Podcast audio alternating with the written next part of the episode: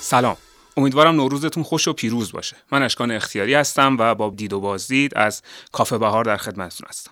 آدمی که امروز می‌خوایم بریم دیدنش وسط کلی کلمه تکراری گم شده. انگار بخوای توی یه محله‌ای که اسم همه کوچه‌هاش عقاقیاس، همه خونه‌ها هم پلاکشون دهه و درشون هم سبزه، دنبال خونه یه آدمی بگردین که فقط اسم کوچیکشو بلد. مرتضی سرباز با یه کیسه انفرادی که وقتی روی صندلی جلوی ماشین میشینه، کیسه انفرادیشو بغل می‌کنه تا جا برای نشستن دوستی که هیچ کس دیگه‌ای نمی‌بیندش هم باشه.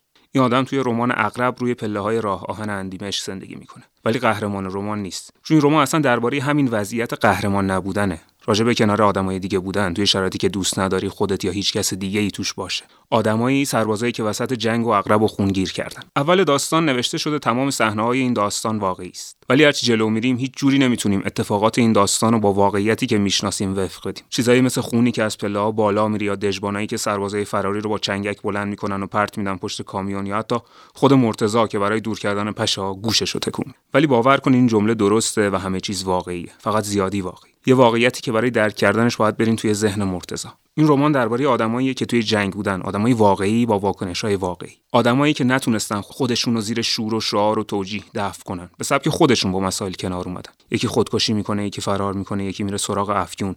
اونی هم که سعی میکنه فقط تحمل کنه، یه جایی کم میاره و میره توی حفره روباه تا توی بارون غرق شه. حسین مرتضاییان آبکنار توی این رمان داره روایتی رو تعریف میکنه که آدما با ذهنشون درک کردن. این خیلی واقع... واقعی‌تر از چیزایی که میشه فقط با چشم دیده. چون چشمو میشه گول زد تا نادیده بگیره، ولی ذهنو نه. ذهن مجبوره ببینه، حتی اگه بخواد بعدن انکارش کنه، مثل خونی که انقدر ندیده گرفته شده که مجبور سر بالا بره.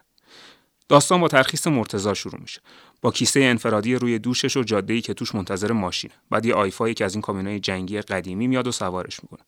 یکی از جالبترین توصیف‌های داستان توصیف این ماشین و رانندشه.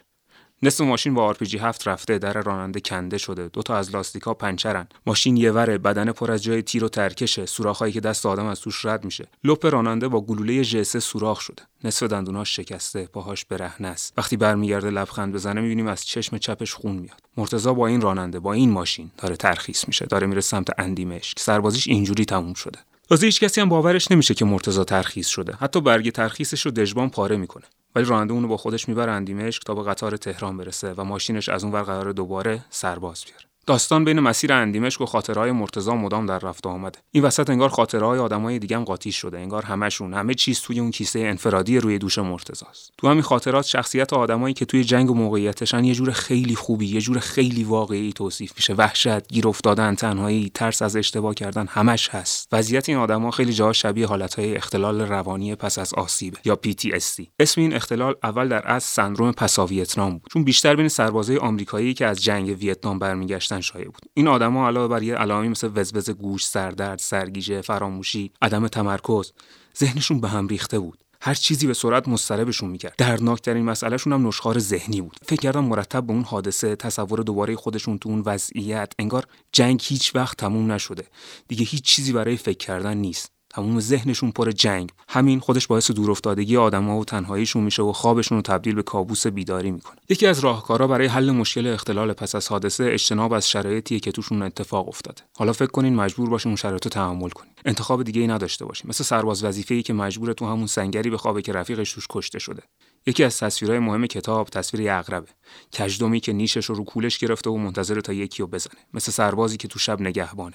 اینو یکی از رفیقای مرتضی میگه. یه فصل از داستان حرفای همین سرباز است، سربازی که می‌خواسته خودش رو بکشه ولی مرتضی با حرفاش منصرفش کرده.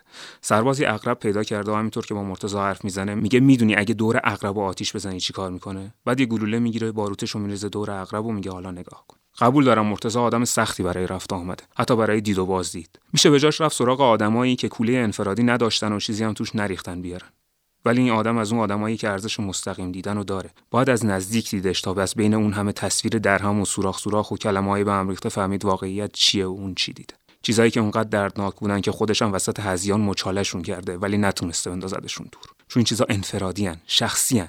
مثل یه عکسی که دوستش نداری توی آلبوم قایمش می‌کنی ولی پاره‌اش نمی‌کنی. مرتضی فقط توی رمان عقرب روی پله‌های راه آهن اندیمشک نیست، خیلی جای دیگه میشه برین دیدنش، ولی برای بازدید باید توی این رمان ببرینش خونه. راستی زیر عنوان رمان اینه: از این قطار خون میچه که قربان.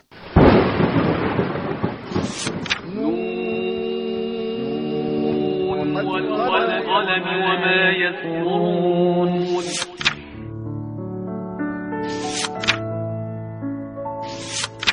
کتاب میخوانم پس پس هستم هستم هستم